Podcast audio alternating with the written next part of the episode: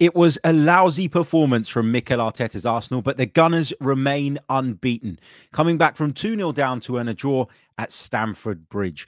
There are more questions regarding the decision to replace Aaron Ramsdale with David Raya. Alexander Zinchenko was hooked at halftime. Odegaard unable to affect the game. There's so much to unpack after this one. Let's do just that on this edition of the Chronicles of a Gooner podcast. I'm Martin Tyler, and you're listening to Harry Symeou.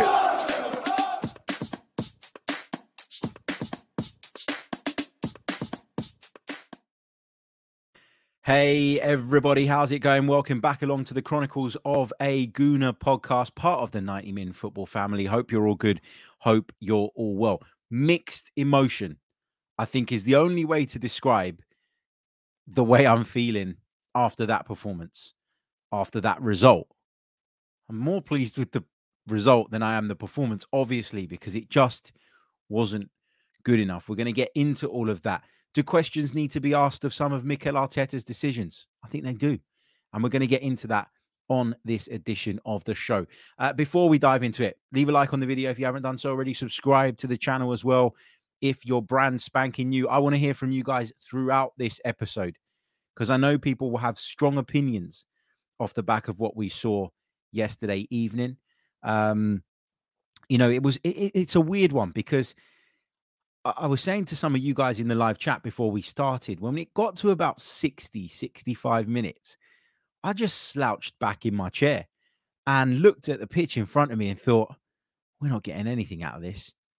We deserve absolutely nothing out of this. And I started to make peace with the idea of us going home completely empty handed um, with myself, and then Arsenal pop up with a couple of goals, and all of a sudden, Arsenal are back on level terms, and I found myself deep in stoppage time, willing Arsenal forward, thinking we can win this.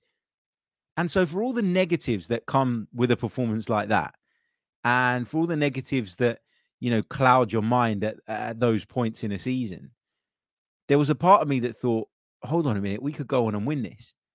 And that comes from Arsenal being much improved over the last, what, year and a half. The belief that Arsenal could go on and win it at that point, having stunk the place out for so long, comes from the fact that we have improved. And sometimes you kind of need to detach yourself from the situation to remember that.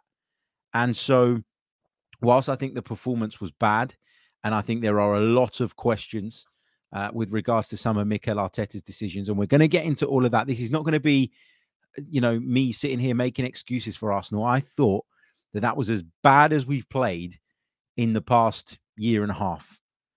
Were there reasons for that? Do we have to give Chelsea some credit? I think we do have to give Chelsea some credit. But I was sort of on the district line yesterday, going back to towards Victoria so that I could get the train home after the game. And obviously the train was packed with predominantly Chelsea fans. And the way they were talking about their performance was as if they played like prime Barcelona. And the truth of the matter is, they were only in front because of a penalty award. They didn't create too much outside of that. And their second goal was almost certainly, despite what Mykhailo Mudryk says, a cross that ended up in the back of the net. So I think that, yes, we can talk about you know, Arsenal not being at it and and all the rest of it. And, you know, Chelsea are going to get praise for, you know, being in charge of the game um, for long periods. But they were ultimately in charge of the game because the referee gave them a spot kick. And then just when you thought that Arsenal was starting to click a little bit at the start of the second half, first five ten minutes, Mykhailo Mudryk pops up with that goal, which he clearly doesn't mean. And all of a sudden, that's the wind taken out of Arsenal's sails.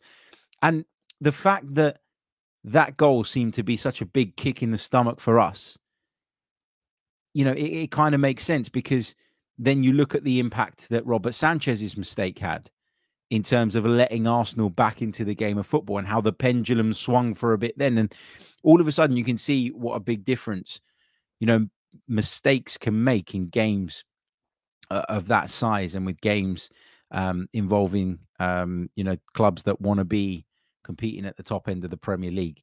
But anyway, we're going to work through it methodically, like we always do. We're going to talk about the team selection. We're going to discuss the key events and key moments in the game. We're going to pick out some individuals who I think performances need singling out, need to be discussed. Uh, we're going to talk about some of the decisions that Mikel Arteta did or didn't make uh, and share some views and thoughts on those. And of course, as always, I want you guys to be involved throughout via the live chat box.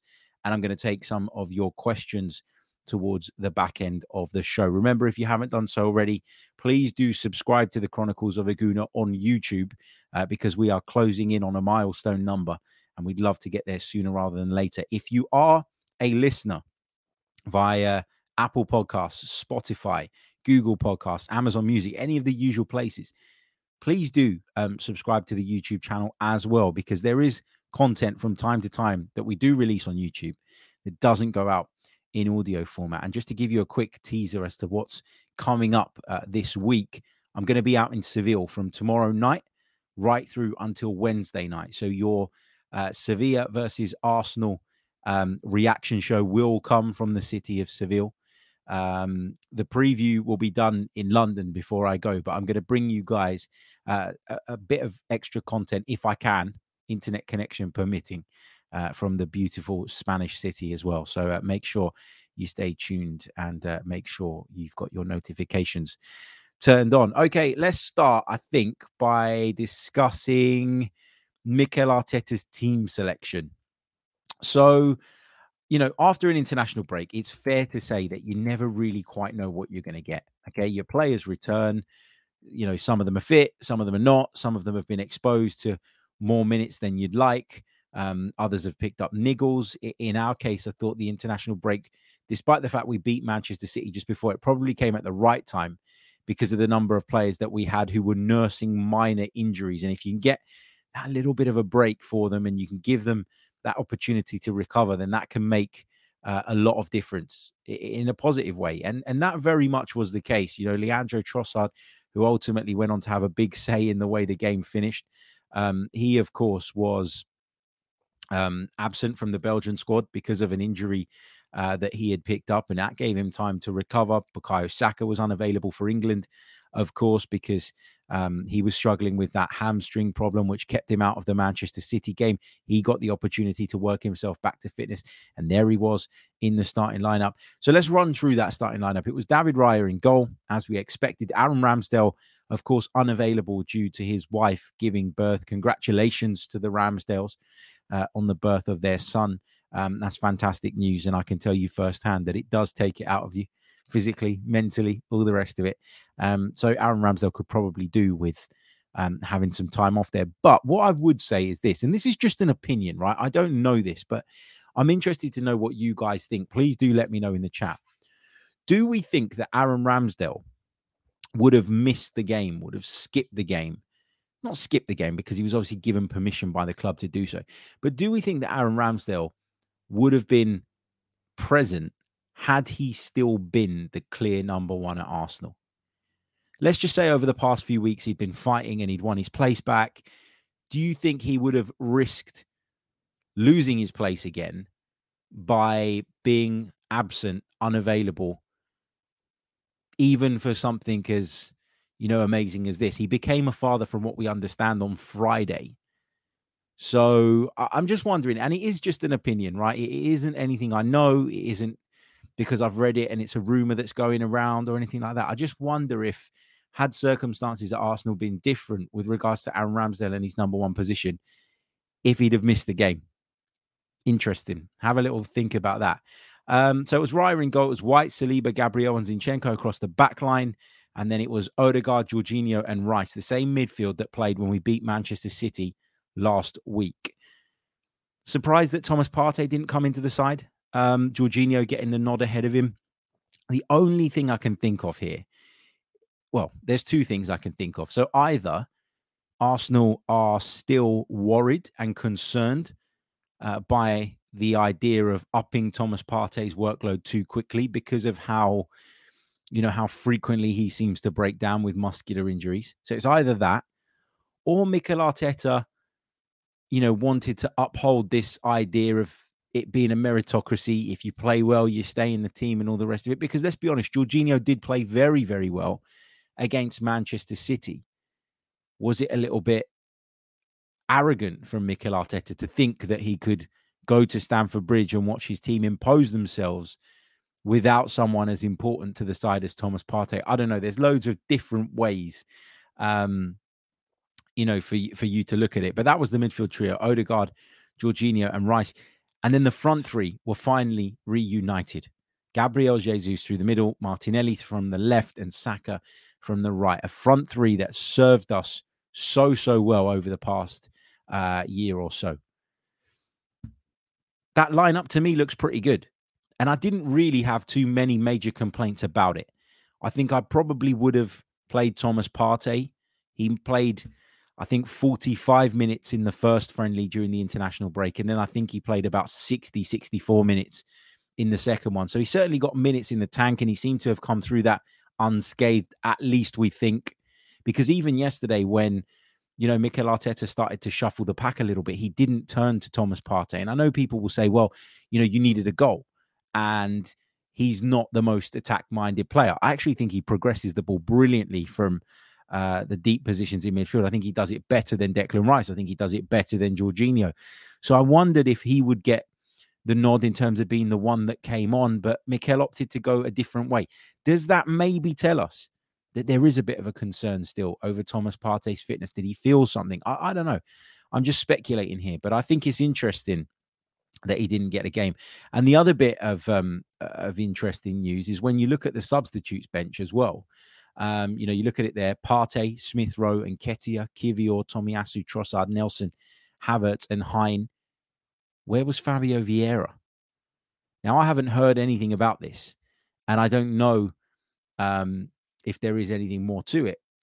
But I hadn't heard that there is an injury to Fabio Vieira. So if anyone has read or seen or heard anything about that, please do let me know. But that was strange to me that someone who'd been in favor so much um, you know, in the early stages of this season is now not even seen as someone that can make the bench. You look at who he could have been on there in place of, you know, it, it's hard because, you know, Havertz, you've just spent 65 million pounds on him. He's going to be in the mix. Reiss Nelson is probably the only real winger that you've got on the bench. Smith Rowe is knocking on the door um, wants to win his place back in the side. Eddie Nketiah uh, is somebody that Mikel Arteta seems to trust implicitly. So, yeah, difficult, difficult one. But yeah, I'm just curious as to what the deal was with Fabio Vieira because he wasn't in the side um, at all, not even on the bench. Uh, a big shout out to Tom uh, over on the Gooner Talk TV. Make sure you give him a subscribe. Tom, thank you so much for tuning in, mate. Uh, make sure you're subscribed and you have your notifications turned on. Uh, Tom does a show every day at 8 a.m. and it's well worth a watch. So make sure uh, you go over there and uh, check that out. I know a lot of you are already subscribed to Tom, but um, yeah, if you're not, then make sure you are. What are you waiting for? Anyway, so those were my thoughts on the team selection. And then we take it on to the start of the game. And for wanting of a better term, it was awful. It was really, really bad from Arsenal's perspective. They couldn't string five passes together you know, passes that players like Martin Odegaard, for example, would normally execute with their eyes closed were going astray. People were taking too long on the ball. We were second to every loose ball, every second ball. We weren't sharp enough. We weren't strong enough. We weren't physical enough. We weren't responsible in possession. And we were taking stupid, unnecessary risks. There was a moment really early on in the game where Arsenal had won the ball back at left back. And I think it was Zinchenko if my memory serves me correctly, plays this passing field, which basically puts us in a whole load of danger when it was just so completely, totally unnecessary. I always think when you go away to a big side, you know, and Chelsea are that. You know, I said it in my preview show, and I know a lot of people sort of laughed at me when I sort of said, look, yeah, Chelsea have had a miserable start to the season. Yes, people are saying they've turned the corner. I know the victories had come over Fulham and then Burnley, two sides that you'd expect them to beat with ease. But I've always said that there's too much quality in that Chelsea side, and Mauricio Pochettino is too good a coach for them not to come good at some point. Now, I said earlier on in the episode that I don't think Chelsea were amazing, and I stand by that, but they were certainly much better than they have been at various points this season. As I say, they were snapping away at our players' heels every time we got the ball. They were the first in all the duels. They were stronger, they were more powerful. And one of the reasons I think we're all looking back on this game and thinking, well, we really did miss Thomas Partey, is because Jorginho and Odegaard really did get overrun overpowered, closed down. They struggled. Two players that are normally so calm and composed on the ball, um, whose biggest strengths are not necessarily the physical side of the game, but they just were made to look like children playing in a, in a midfield against Conor Gallagher, who was bloody everywhere yesterday. I haven't always rated Conor Gallagher, but he was fantastic yesterday. Enzo Fernandez was pretty good too. Moises Caicedo, full of energy. We all know what he's about. And I just looked at that midfield and went, we could really do with Thomas Partey. I keep saying it, you know, the best midfield for me is Partey, Rice, and Odegaard. You need that bit of strength, you need that bit of steel. But in Thomas Partey, you get that, but you also get all the technical stuff as well. And so, yeah, that kind of I think highlighted the the the question of whether or not Thomas Partey could have could have started. But maybe, and I'm playing devil's advocate here, maybe Mikel Arteta knew exactly what type of game his team were going to face. And maybe he knew that Thomas Partey, with his current fitness level, couldn't handle that and may have ended up picking up an injury that would sideline him again for a long period of time, which is something that Arsenal, I don't think, can afford to happen. So the start to the game, not good enough, just not good enough. I mean, Bukayo Saka, every time he got the ball on the right hand side, he, he couldn't get past Cucurella. Just wasn't happening. I know Cucurella would cross the line from time to time with you know the, some of his challenges and, and some of the off the ball stuff and and all the rest of it. But you know he handled Saka really really well. On the other side, uh, Martinelli wasn't getting that much change out of Malo Gusto, who is a far better defender, I think, having watched him yesterday than I gave him credit for at right fullback.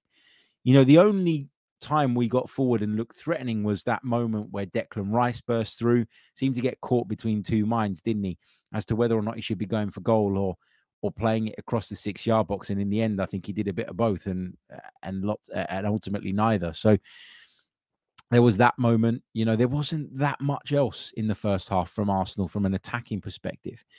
And then, of course, came the penalty award. Now, the debate around this is is going to rage on, and the debate around this is is I think going to probably rumble on into the next week and and possibly beyond that. Look, by the letter of the law, based on what we've seen given consistently this season, that is a penalty kick. Now, my issue is with the law because I think the law is a nonsense. I don't think that William Saliba is in an unnatural position with making his body bigger in mind. I think what he's trying to do is win the header. And how can you get yourself up into the air and generate the power to head a ball if you do not have your arms up and out like that in order to sort of propel yourself? It, it, it's just a natural movement. Now, the way the law is written is stupid because any ball that is going anywhere near the goal that gets stopped by an arm on its way it is now deemed worthy of looking at. And I have to say, look, I could see first time that it had come off of William Saliba's arm. I could see that Mykhailo Mudryk had got something on it and it was going towards goal. I don't even know if it was on target, you know, it probably wasn't, but it was going in that direction. And the minute I sort of saw the first replay in front of me um, on the little monitor, I was like, yeah, they're going to pull this back and they're going to give the penalty. And whilst I think it's a joke and I think it's stupid, and I think the rule, the law, because whenever I call them rules, people get annoyed. The laws need reviewing and need to be clearer, in my opinion, and need to take into consideration that these things are going to happen from time to time. Do we really want to see penalties given every five minutes for this type of thing?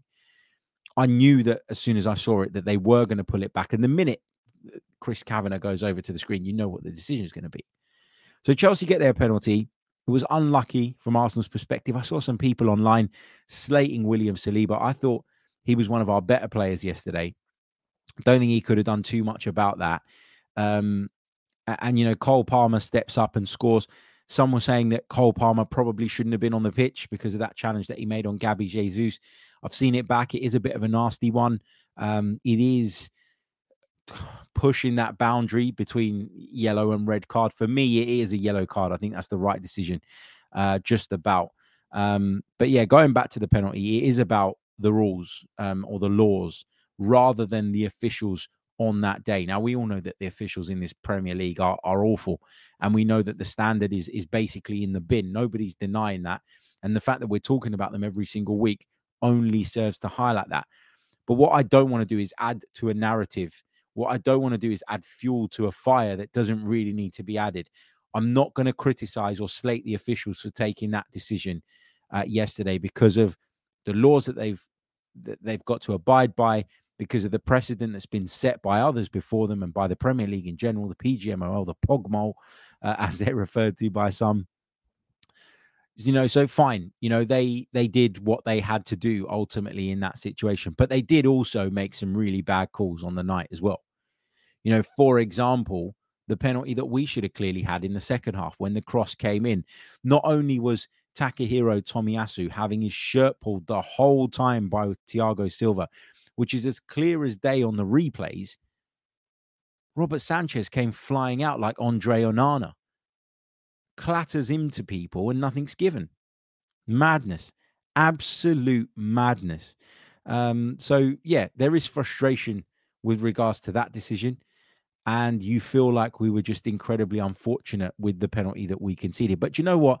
At that point, we went in at half time. We didn't play very well. Chelsea hadn't created an awful lot outside of that penalty kick. And I have to say, there was a part of me that was quietly confident at halftime that we would come out and perform to a better standard, to a better level. And that if we did that, we stood a great chance of turning the game around because Chelsea have vulnerabilities.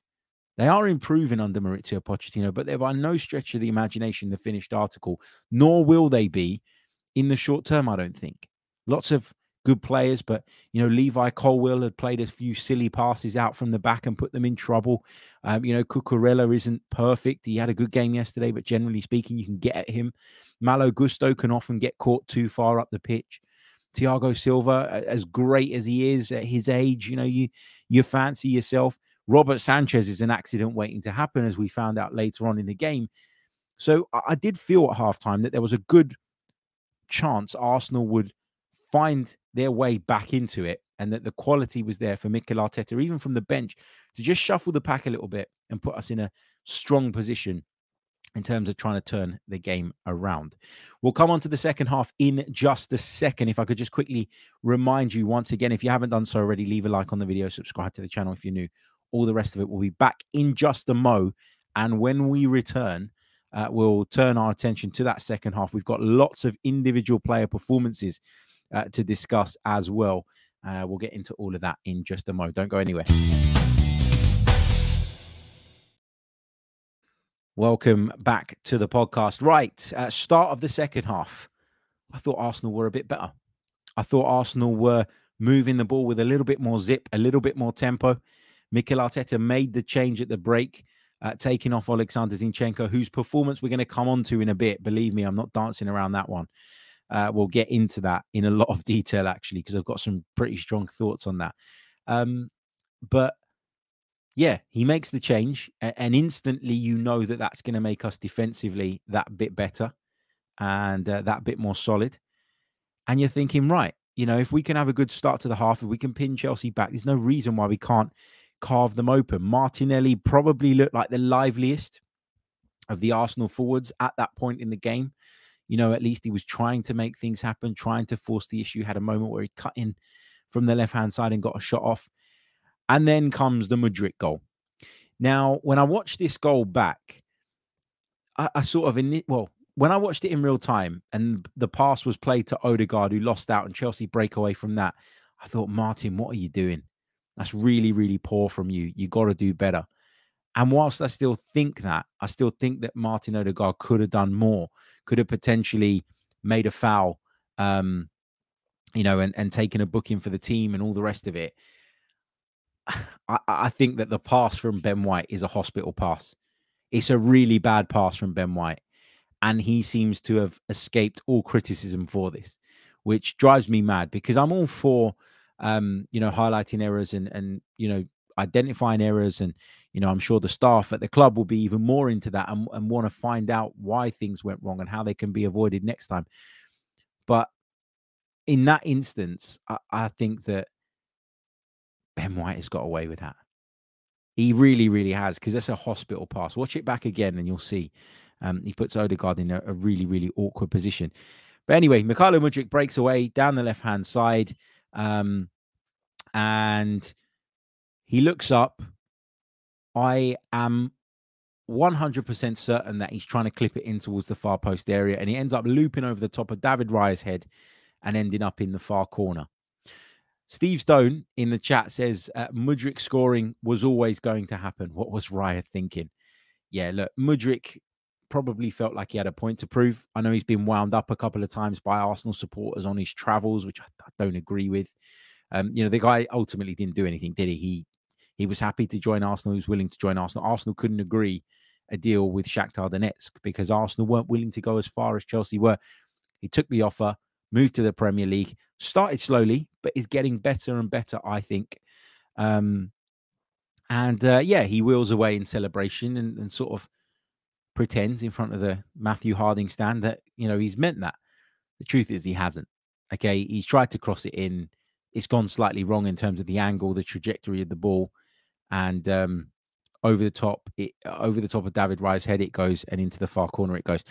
David Raya has come in for a lot of criticism um, off the back of this goal, and I agree with probably eighty percent of it. The reason I don't agree with 100% of it is this.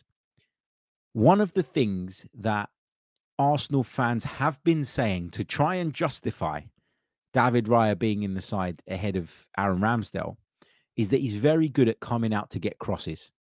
That's what people keep talking about. David Raya is much better at collecting balls from high up in the air, you know, collecting the ball at its highest point. That's what goalkeepers are coached to do. And, you know, that's one of his standout qualities. Well, in order to be able to do that, you have to have a more aggressive starting position. You have to be in a certain position to be able to come out and catch the ball wherever in the box, within reason, of course, that ball ends up. And the only way you're able to do that and cover all bases is by having an aggressive starting position as a goalkeeper sometimes these things, if you play that way, are going to happen. And whilst I think that David Raya will be embarrassed by the way that ball went into the back of the net and will be embarrassed by the concession of that goal, I don't think he'll be massively beating himself up about it. And I don't think the Arsenal goalkeeping coaches will be either, because they will look at that and say, well, we ask you to, to hold that as your starting position. We want you to hold that as your starting position if someone crosses the ball in from that angle 99 more times or 100 times, 99 times of them out of the 100, I've, I've messed up, 99 times out of 100, that ball goes over the top of your crossbar, goes into the far post area, and all of a sudden, no one's talking about your positioning. So I'm not going to defend David Raya because I think that you know he makes me feel nervous and uncomfortable in other ways and we'll come on to that stuff in a bit but I am going to say that the stuff about his positioning, I think, is deliberate. I don't think it's a case of him simply being too far out of his goal. There is a reason for that. There is method behind that. And it's a big part of why he does come and get crosses with what looks like relative ease. I don't think it helps in terms of, uh, you know, what that makes the rest of the defense feel like. Um, you know, Hacker says uh, the defense looked nervy after that. I agree with that. Uh, Sadiq says uh, it was a fluke goal. Raya caught off guard. I don't blame him too much for that. You know, it does have an impact and it does have an effect, but I, I don't think the goalkeeping coaches will be going into training on Monday and saying, look, David, we need to have a little chat about your starting position here. Because I genuinely do think that that is deliberate. And I genuinely do think it is something that gives him the ability to collect crosses in the way that we've seen him do. you know, I don't think he's been great at Arsenal, but I think one of the things that he has looked good at is coming out and collecting crosses. So, you know, we'll get into him in a little bit because I do want to talk about the Raya Ramsdale thing. I, I said the other day that I don't want to make this too much of a thing. And I feel like as fans, we're, we're guilty of doing that. We keep bringing it up every single week. We keep fueling that narrative and we're not letting it die down because it's all we talk about. But I tweeted this yesterday, sort of after Raya conceded that goal. And that was before he'd passed the ball straight to a forward and had to recover and all the rest of it. If anybody's sitting there telling you that they feel more comfortable with um if anybody's sitting there telling you that they feel more comfortable with David Raya in between the posts than Aaron Ramsdale, they're lying to you. Because how can you possibly? He was brought in with the idea of improving our distribution. He hasn't done that. He hasn't done that. In fact, he's had more hairy moments with regards to being closed down in the space of a handful of games than Aaron Ramsdale had all of last season. Is he a far better shot stopper? I haven't seen any evidence of that either. Does he bring calm to the defense? I haven't seen any evidence of that. And therefore, people are going to start asking the question around why Aaron Ramsdale was dropped in the first place. Now, Ramsdale, as Richie says in the chat, does have a mistake in him. We all know that. But Raya's mistakes appear to be very frequent. You know, he was bad in the Tottenham game. He was bad um, against Manchester City. He was bad again against Chelsea. You know, you've got to start asking questions. And people will say, well, he's new to this. You know, he's played at Brentford and this is a step up and he's now playing, you know, games in the Champions League and all the rest of it. He was bad in Lens as well. Let's not forget that one.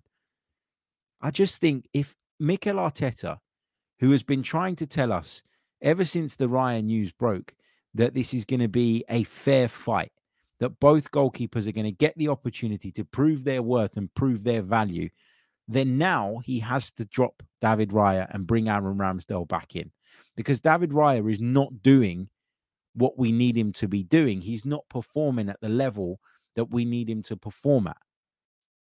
So if it is a fair fight, which I'm not sure it is because of Iñaki Caña and his relationship with David Raya, then now's the time, I think, for Mikel Arteta to show us that. And if he does show us that, I think people will go, okay, you know, that's what you said, uh, and and that's that's what you mean. And you know, I, I understand that when Raya got the opportunity, I always knew that he'd give him a, a few games to see how he went because you can't really judge someone based on one or two or three. But when you start getting to sort of five, six, seven, eight games, you start to work out, don't you, roughly what they're all about.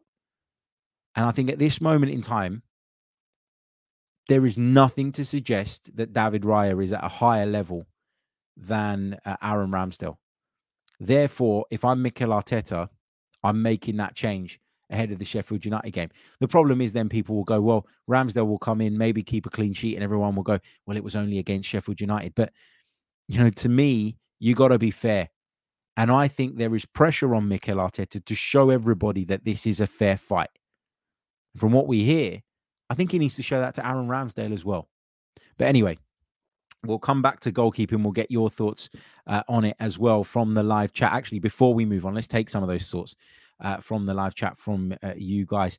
Uh, Richie says, uh, I think Arteta has created an issue that did not need addressing in our goalkeepers. Uh, Sadiq highlights that Raya looks nervous in big games whilst Ramsdale thrives in them. Um, Mr. Uh, Jocelyn says Raya will come good when we have a target man like Toney because his distribution will shine. But we're never going to be a teammate that play direct football like Brentford do. Like we're never going to be that because that goes against Mikel Arteta's philosophy. Yeah, from time to time we go that little bit more direct and we do it a little bit more frequently and a little bit more often, but that isn't we're never going to be Brentford, right? If Ivan Toney did sign, which I don't think he will by the way, but if he did, it's not going to change the way Arsenal play on the whole. So what did we are we going to sign David Raya, alienate Aaron Ramsdale so that we can go and sign a Brentford striker and start playing like Brentford, because that doesn't really um, sit right with me. I don't know. Uh, NF says, uh, but he hasn't cost us a game yet in the league, unlike the Ram, who cost us at least three games on the run in last season. If David Raya continues to perform like this, he will cost us more games than Aaron Ramsdale did last season. He's extremely fortunate that Arsenal found a way back into the side. Um, you know, yeah, he, he's extremely fortunate that you know we found a, a, way back into the game. I beg your pardon, back into the side. Um, Pavel says um, Ramsdale is a leader as well. I prefer him to Raya. Uh, Robert says, uh, "Hope you're well, mate." He says Raya doesn't make me feel any safer. I've said from the beginning this had a subconscious effect on the whole squad because all the players face competition, but Aaron Ramsdale was trusted. Um, and he also goes on to say that the mistakes that Aaron was making were at a time of a great personal issue. Yeah, you know, I, I don't know the exact timeline, but you know, if that is the case, then you got to take that into consideration as well. Um, right, what else? Uh, Simon Paul says Ramsdale just hoofs it long under pressure, and Arteta doesn't want to do that. David Raya does that. Like, I don't understand this notion that David Raya plays every ball out from the back with finesse and elegance and always finds his his teammate. The amount of times that David Raya's clearances went straight back to Chelsea or out of touch um, in that first period, especially, is unbelievable. He did it a few times in the second half as well, but I can remember a couple um, in that first period. I remember one going out to Martinelli that was way over the top of Martinelli's head. I remember him coming out and clearing one with his left foot, which he completely sliced and it went out of play. I remember one on the right hand side out to Ben White that went over the top of Ben White's head. I remember a couple of balls up towards Bukayo Saka that he had no chance of getting on the end of. So this idea that David Raya, you know, his distribution is is really effective at the moment is wrong. Uh, he, all he does is take an extra touch, law loads of pressure, put ourselves in really dangerous situations and then fails to distribute effectively anyway. So, yeah, um, I, I, just, yeah, I don't get it. I don't get it. I really don't. Um, anyway, so Arsenal 2 0 down. Uh, let's get back to the timeline. Arsenal 2 0 down. And as I said to you guys uh, at the beginning of the program, I was very much resigned to the fact that we were going to lose and that we were going to go home uh, with nothing. And then Robert Sanchez does a Robert Sanchez and he passes the ball straight to Declan Rice, who has spoken about the fact that he watched the Beckham documentary and that maybe that inspired him to take the shot on first time.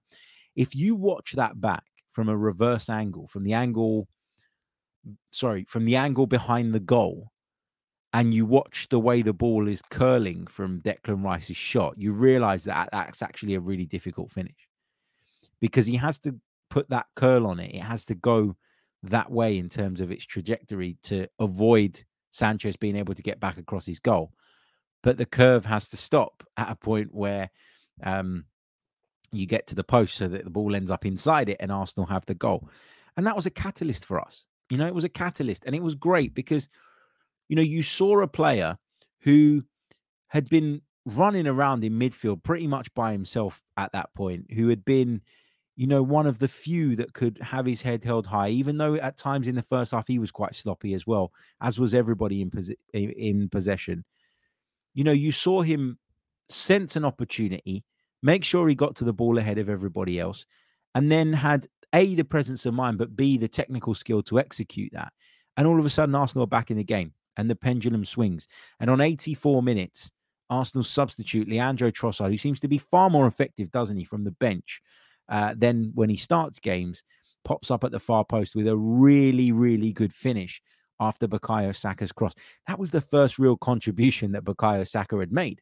He skipped away from his man a couple of times in the second half. He was better in the second 45 minutes. Maybe he was shaking off a little bit of rust in the first half. I don't know. But, you know, the finish from Trossard was great.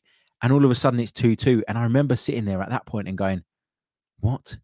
How have we managed this? You know, 15 minutes ago, I was sitting there resigned to the fact that we're going to lose and we're going to go home empty handed. And now, with what, six minutes of normal time plus whatever's going to be added, it turned out to be seven minutes. I think Arsenal can bloody go and win this. That goes back to what I was saying earlier on. This team have given us that belief because overall, they've been really, really good. And overall, they've improved dramatically and they keep fighting back. They keep on going. They keep proving to everybody that they do have the right mentality, the right steel, even if at times they underperform. Everybody underperforms. But at that point, I remember thinking, now, yeah, we can win it. We can win it. And then I, I kept sort of swinging from one emotion to the other, where one side I was going, oh my God, we can go and win this. And then my mood would swing completely the other way when Chelsea would have the ball and I'd go, just don't do anything stupid. Don't lose this. It was really, really stressful, really stressful. I think if you're going to question some of Arteta's decisions before the game, which I think is fair to do, then you've got to give him praise for the changes that he made because they all had a positive impact and a positive effect. Now, you could argue that he shouldn't have made some of the errors that he did in the first place, which he then needed to correct with his substitutes bench. But it did kind of highlight the squad depth again, didn't it? You know, last season we'd have never been able to turn a game around like that from the bench. You know, Trossard um, played a big part. I thought Kai Havertz when he came on was good. We'll talk about him in a little bit. Um, and Nketiah brought some some energy, and Arsenal were able to to find a way back in. And yeah, we had a stroke of luck with the fact that Sanchez made the mistake that he did, but they just been a gifted a penalty, and b Mykhailo Mudryk's miscued cross had ended up in the back of our net. So, you know, there wasn't that much in it between the two sides. Chelsea were more physical in the first half. They were the first to all the loose balls. They did seem to want it more. They did seem to be more up for the occasion. But as the game went on, it all evened out. And if you look at it possession wise, Arsenal had 57% of the ball in comparison to Chelsea's 43. Arsenal had 13 attempts at goal. The Blues had 11. So, you know, it wasn't this dominant evening that Chelsea had, which is what some people have tried to package it up as. But there are serious questions to be asked of our performance. Why? Because our standards are much higher now. I mean,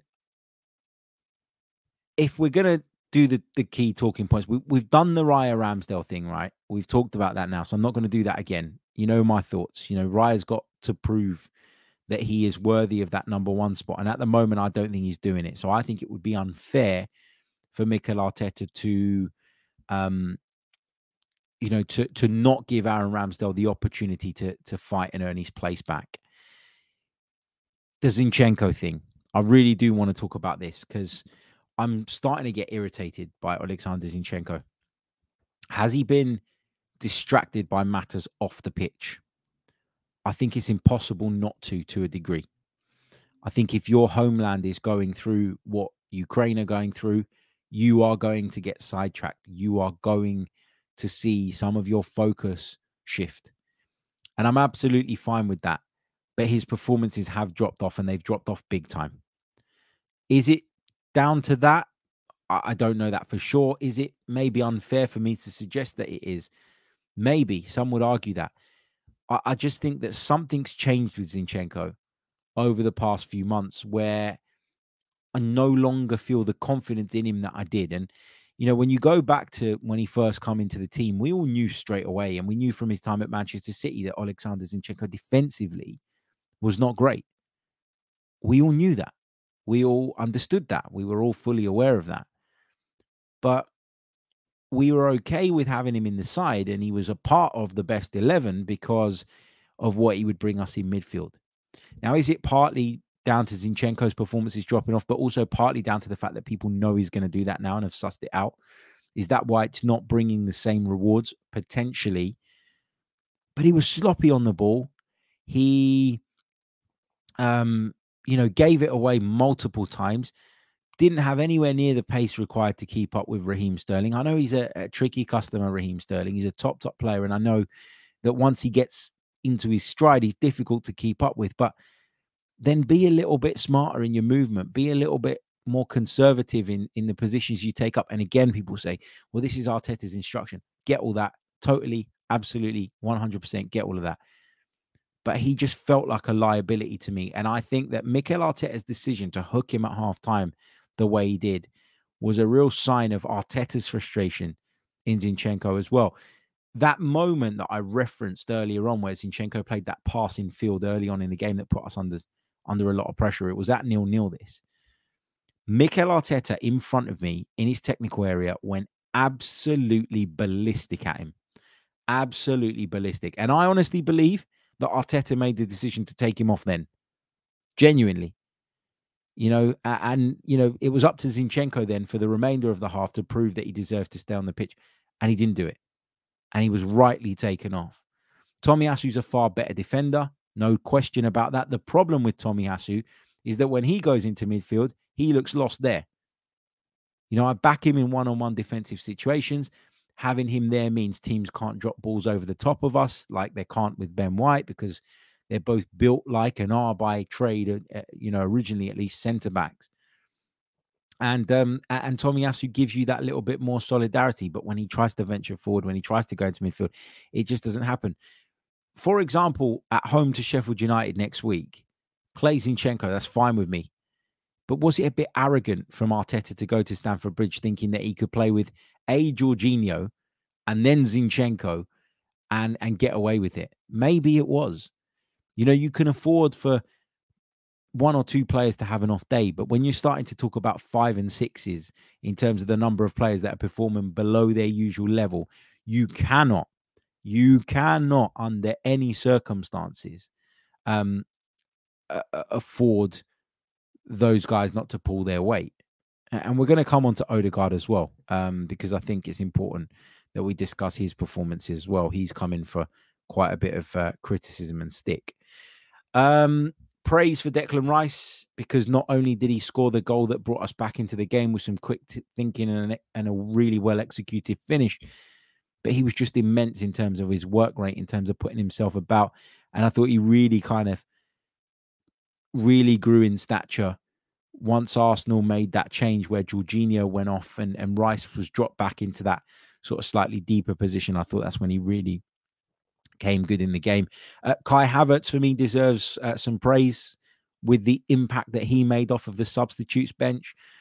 I thought he was really good when he came on. I thought he gave us something different playing in behind the forward. He gave us a target. He gave us physicality, some really tidy, neat touches, smart layoffs, carried the ball well when he needed to, played it right and left when he needed to. Um, he, he, made a, couple of good contributions in terms of knockdowns. He was penalized when he challenged for one of the balls uh, for having his arm out. But again, you need to have your arm out to jump. I just thought that when he came on, he added some real quality to the side. And although, you know, he didn't score and he didn't provide an assist and all the rest of it, you know, the only two metrics in the world, apparently, when people are judging players, I think the eye test tells us that he did well when he came on. I think anybody that says he didn't is lying because they just have an agenda against him, to be honest with you. But anyway, um, Martin Odegaard, what do we make of his performance? I think the less said about it, the better. I said at the top of the show, passes that he'd normally execute with his eyes closed were just going horribly, horribly wrong. Why? Don't know. Um, been away on international duty, obviously. Um, suffered disappointment playing uh, with Norway. That shouldn't make a difference, though, when it comes to club level. I think that Martin Odegaard is now the subject of a lot of opposition attention because of the season he had last season and that can be the same said for for Saka, who is finding it harder and harder to find spaces as a result of that. Martin Odegaard's performances haven't been great for a, a few weeks, probably now. Um, I've always said that he works hard and he gives you all the rest of it when he's not necessarily at his best on the ball, and I still stick by that. But to me, um, he was a bit of a passenger yesterday, and I'm actually glad that Mikel Arteta sort of had is this the right term? The, the cojones to take him off um, when he did, because you know Arsenal chasing a goal. Normally, you'd never take Martin Odegaard off, would you? You'd never normally want to take someone like Martinelli off um, when you're chasing a goal. But Mikel Arteta had faith in the players that he had waiting in the wings. Havertz, Trossard, who came on for Martinelli. Of course, he took Jesus off on 68 minutes and brought Nketiah on. So, um, yeah, I, I I can't put my finger on exactly what's gone wrong with Martin Odegaard, but the passes aren't working. You know, there were a few occasions in the first half, for as bad as we were, where he could have slipped people in and he just got the angle wrong on the pass or the weight wrong on the pass. Just doesn't look anywhere near at his best at the moment. Again, after the international break, it's really difficult to get a read on where everybody is. And you're hoping that that will settle down now over the course of the coming weeks, given that there isn't an international break for a little while now. So, yeah, um, well, until November. So, um, fingers crossed, you know, he'll come good again. I, I don't really want to sit here and say he was the problem yesterday, blah, blah, blah, because I thought Jesus was rubbish. I thought that Saka was largely ineffective, with the exception of a couple of moments in the second half. I think that Martinelli, for all his work rate and effort, wasn't getting too much joy. Um, I thought that, you know, we just as a team just just didn't have that much about us yesterday and if i sit here and single out individuals it's it's kind of not really the point. Um i think we're we're okay to have those conversations and we should highlight when key players are not performing. And again it comes back to what we've been saying before. If Mikel Arteta really does run a ship where if you're good you're rewarded and if you're not you're you're punished which is what you need in football to to ensure that the competition levels are high and that ensures in turn that the standards are upheld, then you got to look at some of these players. You know, Martin Odegaard's the club captain. He will be in the side whenever fit and available.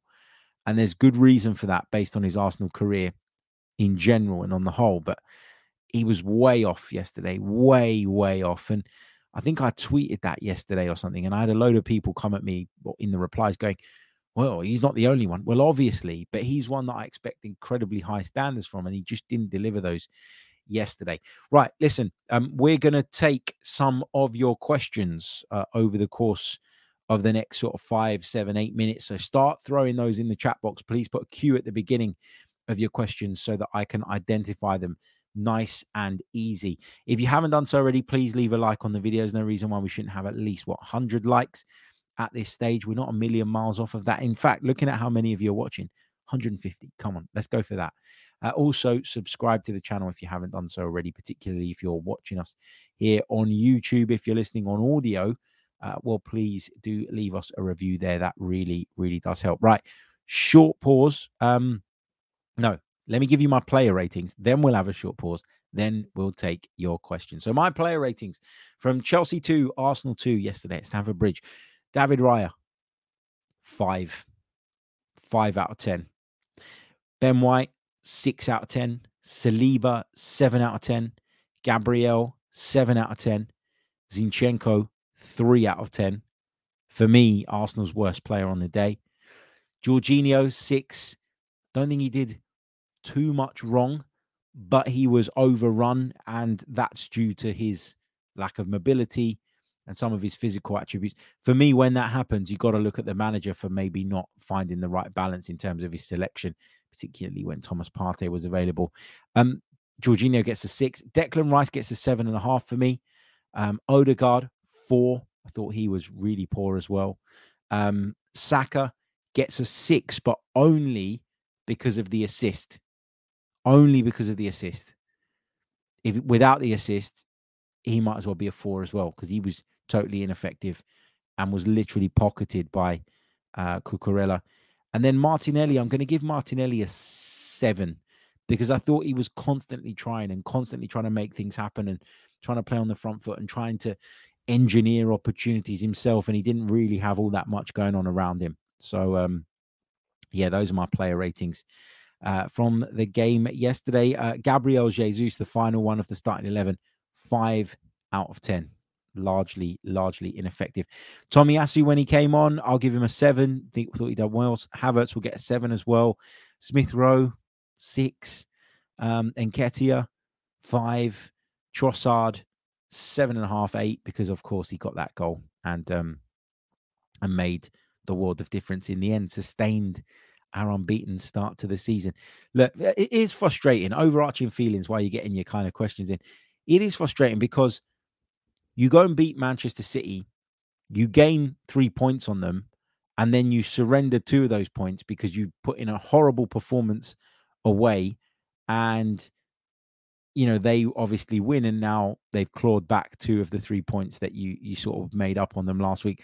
But we are level on points at the top and i've always said this we just need to hang in there. We need to be within touching distance of it come the last few months of the season. That's what last season taught me and then we'll see where we go from there um, i'm not getting carried away um, either way so i'm not going to go overboard in terms of how good we've been looking at that points tally and i'm certainly not going to go overboard in terms of how bad we've been. Let's see where we are further down the line. But um, you know, the performances do have to improve. They do. Um, and if they don't, then I don't think we're even going to be close to it come the end of the season, which is a real shame, given how far we went last time out. Right, going to take a really, really short pause, and then your questions answered right here on the Chronicles of a Gooner podcast. Let's go. Oh, hello, hello. Get your questions into the live chat box. We'll uh, focus on those for the last few minutes. Fala says, Why do you think Arteta decided to create a division in the fan base by creating the Havertz and Partey plus Raya sagas? Uh, I don't think that Arteta's intention was to create these divides, right? Uh, you know, that, that's that's for sure. That's for certain. What he wanted to do was increase the competition and increase the level of the overall squad. We kept talking about a lack of depth last season. We bemoaned the fact that we didn't have that much depth. And a lot of us looked at that as the primary reason as to why we didn't go on and win the league. So I'm not going to beat Arteta up now for, and that's not physically like metaphorically speaking. I'm not going to beat Mikel Arteta up now for for wanting to improve the standard of the squad.